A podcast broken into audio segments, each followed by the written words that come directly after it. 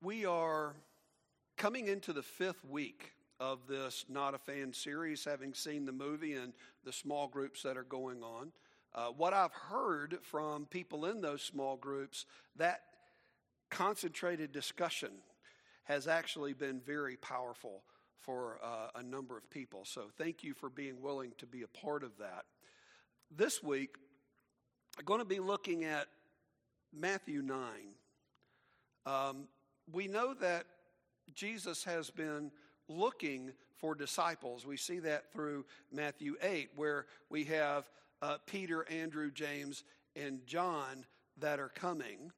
And also in Matthew 8, we see that there are some that Jesus called that simply made excuses.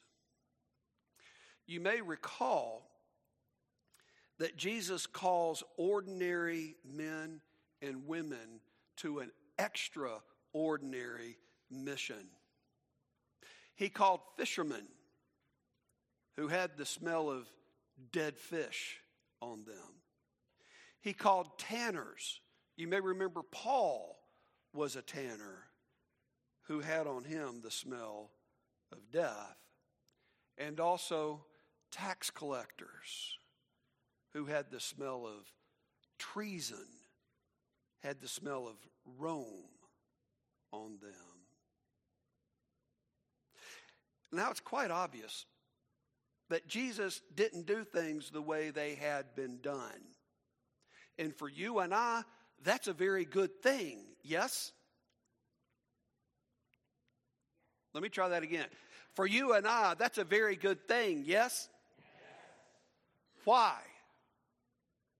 I would dare to say that almost everybody in this room is not a Jew.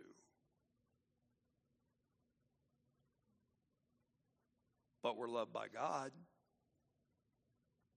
And He came in the flesh to tell us that. I'm very glad that Jesus didn't do things the way they were always done. I'm glad He was willing to die for me and for you. Let's look at Matthew's story. As Jesus went on from there, he saw a man named Matthew sitting at the tax collector's booth. Follow me, he told him. And Matthew got up and followed him.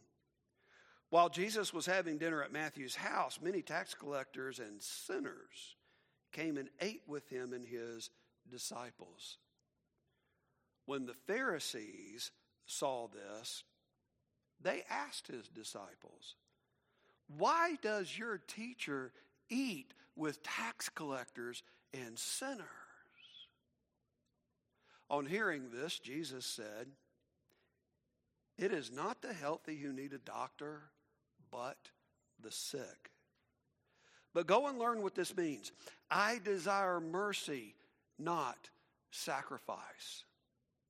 For I have come to call, not to call the righteous, but sinners. And if you think about Matthew and what we know about Matthew, Matthew is one of the great examples of a true disciple. He faithfully recorded Jesus' life and teaching. He was deeply interested in that. He was writing to his fellow countrymen, the one who would have sneered and pushed him to the side. Matthew is the most thoroughly Jewish of the four Gospels. And we're glad for that because Matthew points out so many of the prophecies that point to the Messiah that point to Jesus. Matthew was also immediately obedient to the call. We see here no hesitation. He left a high paying career, though not a very popular one. By the way, have you ever wondered why there are so few stories that we have about the calling of the apostles? You ever stop to think about it? I mean, in essence, we've really got two We've got Peter, Andrew, James, and John, which are kind of all wrapped up together. And then we've got Matthew. You ever wondered why we don't have the other stories? I'll tell you my answer. Do you, do you know why we don't have them? I, I, I, it's only three words. Do you know why? I don't know. But one thing that I see with all of them Peter, Andrew, James, John, Matthew, what we see is they were willing in the moment to leave everything in order to follow the Lord. In fact, Matthew was so concerned about his friends meeting Jesus that the first thing he did after Jesus called him, he threw a party. And he did it specifically so that his friends would have an opportunity to meet Jesus. By the way, when was the last time you threw a party so that your friends that you know, your neighbors, would have an opportunity to rub up against people who knew Jesus and maybe they would meet Jesus? Do you realize that's a great reason to throw a Super Bowl party? Even if you don't like football? Or you're a Lions fan? I'm sorry. I didn't mean that, Scott. I know I, I, I, I shouldn't be digging y'all's too much. I mean, we've, we've had our problems down south too. But it's a perfect time to bring people together who don't care about football, but they care about people. And I can tell you, there are people who can be drawn to Christ when they see Christ living in you. But he throws this big party. One of the things we can get out of that is that Matthew's attitude of gratitude towards Jesus, recognizing him, wanting Matthew to be one of his disciples. Matthew's attitude of gratitude uh, drove him to share Christ with his friends.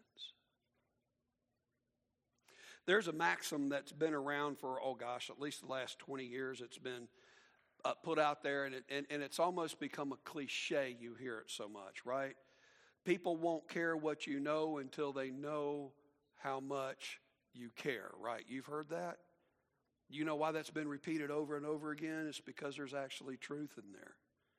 And, and if we think of it just as a platitude, then we may dismiss the truth of it, but it is still true. And friend, you have to earn the right to be heard. Most people are won to Christ because of a relationship. Because somebody who understood that they were a beggar was willing to tell another beggar where they could find bread.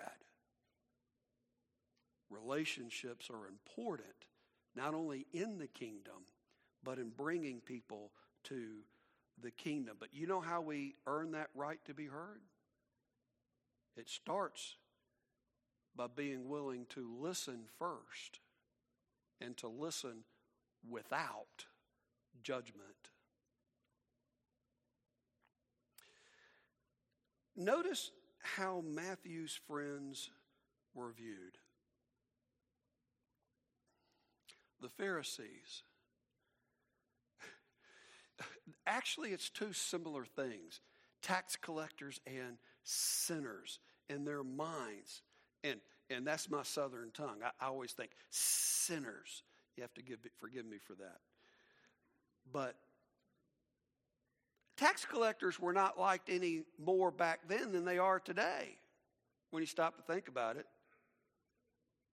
There was a study one time, and they figured out that the three most loved letters in the English language were the letters M O M. What's that spell?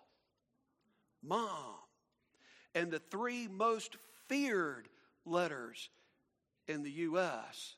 are IRS. You think about it. I don't know what you do, but you know, I turn in my taxes, I do the paperwork, I use a computer to do it to make sure I do it rightfully and do it well, and I get an envelope that comes in my mail, I open the box, I pull it out, and it says Internal Revenue Service on it. My heart starts skipping a beat. And all they wanted to tell me was they got the return. And then I smooth out. But we live in fear of the tax man, don't we? I had a guy that worked for me for a period of time when I was at Southern Cross um, who was a former IRS tax agent. It was interesting to sit and talk with him, and, and I won't go through all the details and the things that, uh, that he told me about being a tax man. But one thing he did tell me is he couldn't tell people he was a tax man because people treat you differently when you're the tax man.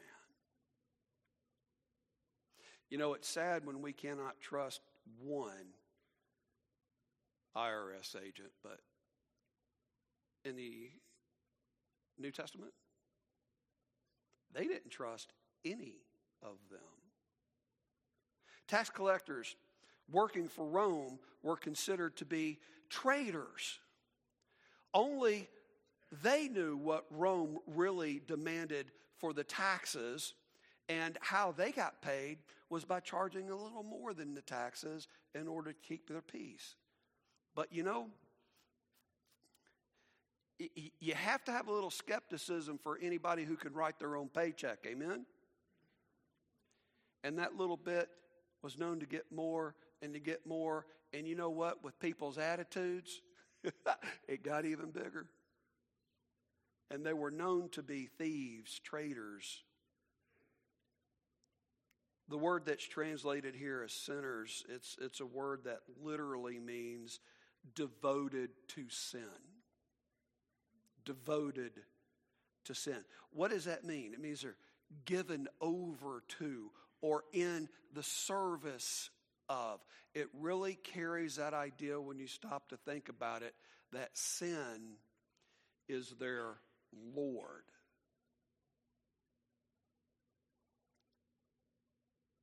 Do you know of anyone whose mindset is all about this world, whose attitude is focused all on what they want?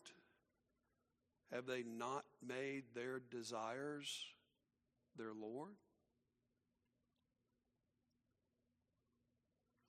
Notice that these words on the lips of the Pharisees are descriptive not only of who was at the party, but also it gives away the attitude of the religious elite towards those kind of peoples. You see, the Pharisees' words reveal their attitudes because they excluded tax collectors from the synagogues, from the temple. Tax collectors were not allowed into religious festivals.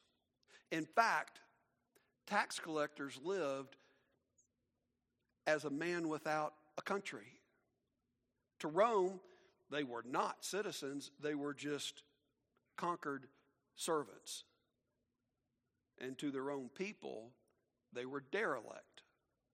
They were outcasts. And the Pharisees saw no need to associate with them at all. Now, you may also recall that in those Near Eastern cultures of that day, that sharing a meal with somebody was the, the forming of a friendship bond. It created an obligation on you. Very ancient custom. It goes all the way back to Genesis. Uh, Genesis 14 through 19, you, you, you, see Abraham and Lot and what's going on there. Um, in Genesis 14, we see Abraham refusing any hospitality of the king of Sodom after rescuing Lot. You know why he refused to sit and eat with them? Because Abraham didn't want anything at all to do with the king of Sodom and his ways. In Genesis 19, we see Lot, who was protecting the traveling men who came to Sodom from the men of Sodom at great cost to his family, specifically his daughters. We see in the New Testament Jesus making the statement John writes in Revelation 3:20. He, you know, Jesus is standing at the door and he is knocking, right? And we know that idea. Uh, anyone who answers the door, I will come in and I will eat with them. Yes. That was a very cultural way of saying that I will come in and I will create a bond, a relationship. We will be friends. We will be more than friends. So when this young rabbi goes over to the tax collector's house to a party that's given in his honor, it really raises the hackles of the legalistic crowd.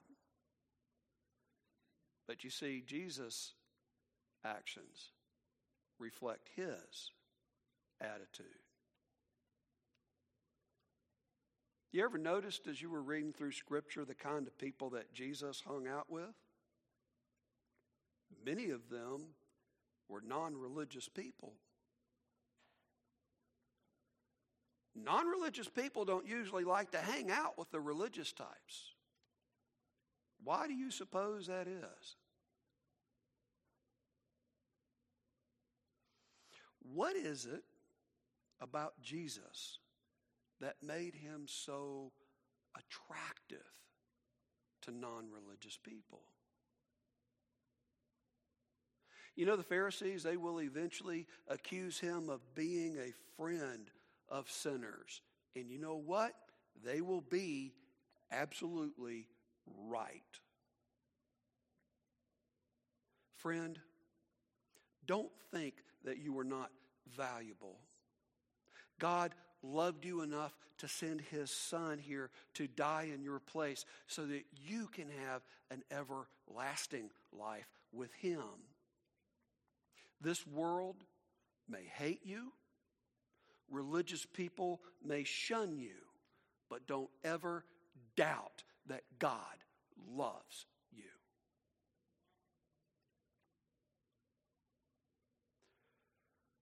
One thing I found interesting looking and studying the life of Jesus is how much he was a teacher of his day. He, he used the conventions and the, the methods of the rabbis of his day in order to try to get his thought across. I came across a book that really informed me on this. It's a fairly easy read.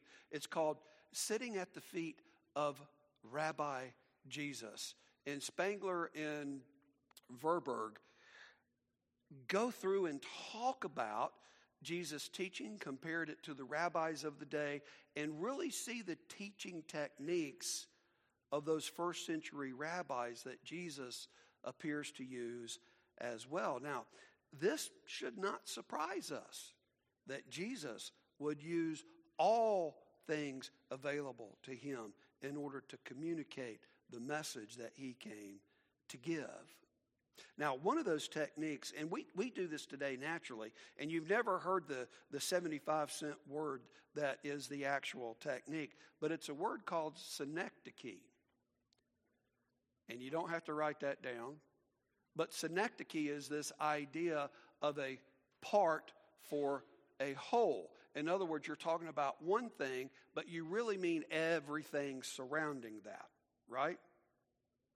Like if somebody says, hey, that's a nice set of wheels, they're really talking about what? Your whole car, right? Or when you hear in the news, they say, well, the White House today confirmed yada, yada, yada.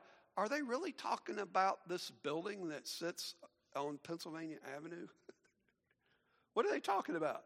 They're talking about the president, the executive branch as a whole, right?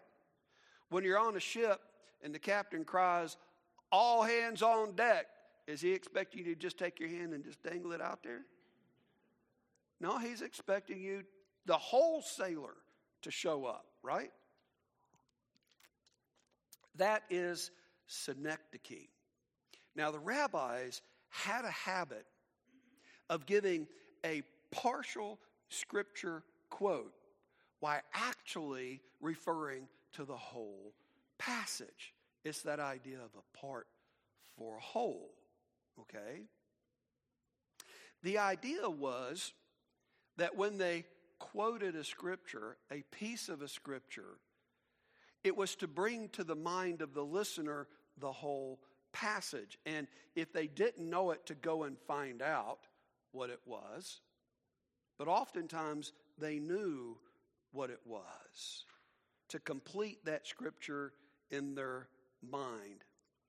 And very often they use this as a culturally acceptable way of issuing a scathing insult or a rebuke. It was a polite society. It was frowned upon if you stuck your finger in somebody's face. But you tell them off by giving them a little piece of scripture. Oh, that was perfectly fine. In fact, that was ingenious. We see here in Matthew 9 13, Jesus quotes a piece of scripture. If you're looking at your Bible, it may be a footnote. It's Hosea 6 6, but it's just this one phrase. Actually, Jesus used this phrase several times. Every time it comes up, he is referring specifically to the Pharisees, and more specifically to the attitude of a Pharisee. Um, Matthew 9:13. We see it again in Matthew 12, 7. So, what's the context of Hosea 6 6? Well, Hosea is speaking the words of the Lord. So, God is speaking through Hosea. And the stanza goes like this, starting in verse 4. What can I do with you, Ephraim? What can I do with you, Judah? Your love is like the morning mist, like the early dew that disappears. Think about that just a second. Your love is like the morning mist that disappears. What's he saying? Your love for me is fickle. Oh, when times are good, you're right there, but when times get rough, your love is fickle. Therefore, because of that, I cut you in pieces with my prophets. I killed you with words of my mouth. My judgments flashed like lightning upon you. Any part of the Old Testament come to mind? Maybe several? Okay. And here we go. For I desire mercy, not sacrificing. Get the second half of this. An acknowledgement of God rather than burnt offering. In this very first time that Matthew records the Pharisees critically confronting Jesus, Jesus does exactly what we've seen him do even in this series. He points right at the heart of the matter. They think that their sacrifices, their pew warming, their meager tithing, the keeping the law of in excruciatingly minute, detailed adherence to the rules that they added to the law will somehow earn them God's favor.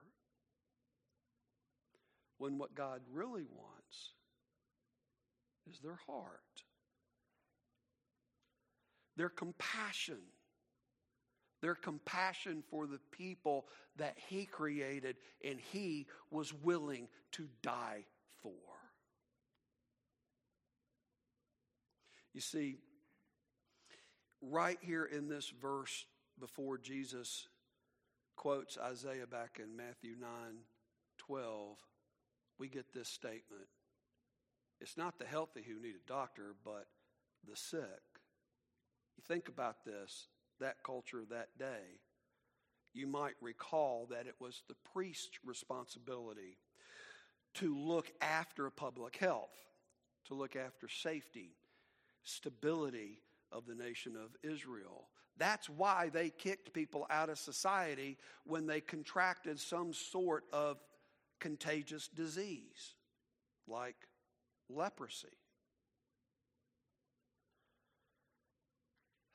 Also, that is why Jesus, we see him when he cures people, he tells them to go to the priest so they can see that they're clean, so they can come back into society. The priests were the ones that were skilled in the medical practices of the day. They were the ones who could change people's lives. They were the keepers of the law, so they should be the sharers of the law. In other words, they were the ones who were supposed to have compassion on non religious people. It was their responsibility to take care of God's people, all of them. It was their responsibility to love them and to teach them, and when necessary, to bring them back. But you see, a healer must get his hands dirty if they're going to heal the sick. And they were the ones who thought they were following God, and they totally missed it. Reading between the lines, what Jesus is telling them, He's telling them, all I am doing is your job.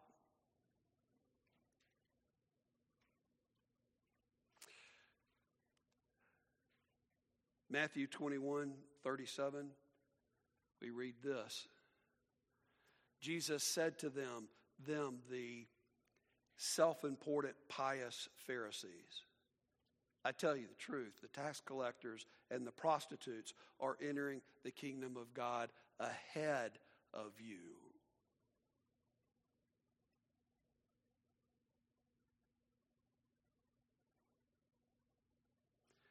Do you want to be in that back of the line position? You need to look at yourself. And you and I need to check our attitudes. They, meaning the Pharisees, missed it because they missed Jesus Christ. What about you, friend? Are you going to miss heaven because you're missing Jesus Christ? Friend, if you don't think that there are good, moral people in hell, then you are reading God's words with blinders on. It is not good morality that saves us, it is that relationship with the one who created us. Morality comes out of that relationship, it doesn't define it.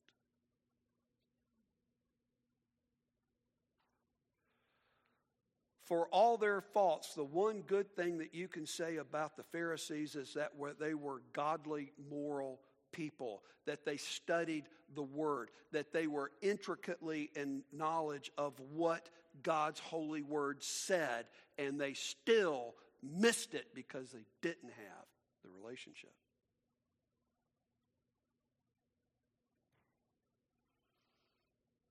In fact, Jesus said, the life these teachers of Israel was leading was so far away from the life that God desired, and He reached out to them and he used every opportunity, even getting in their face, to try to get their attention. Matthew 23 27, we read Jesus saying, Woe to you, teachers of the law and Pharisees, you hypocrites! You are like whitewashed tombs, which look beautiful on the outside, but on the inside are filled with dead men's bones and everything unclean.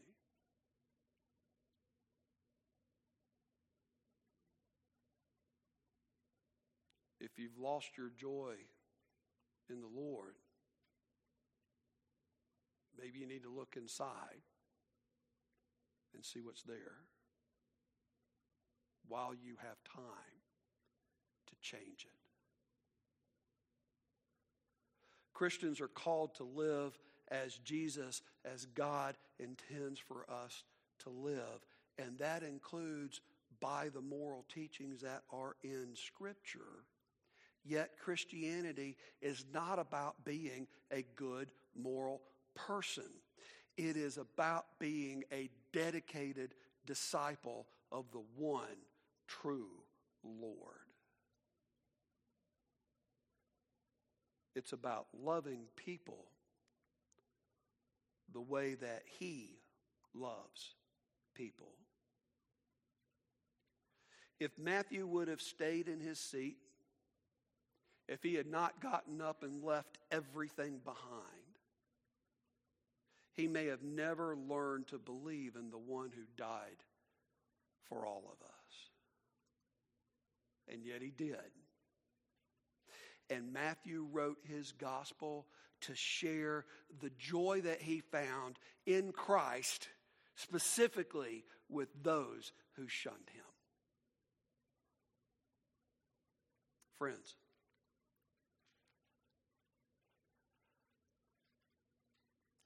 how are you going to share your joy? Father God, we thank you for Matthew. We thank you for showing us unequivocally that there's nothing in this world that has to separate us from you. We know, Father, that we move away from you. We know that there are things that we take into our lives that become our idols, that become our Lord. But we thank you that your love is there and that you are willing to accept anyone who is willing to accept you as Savior and make you Lord of their life. And we thank you, Father, for changed lives. And it's in Jesus' name we pray. Amen.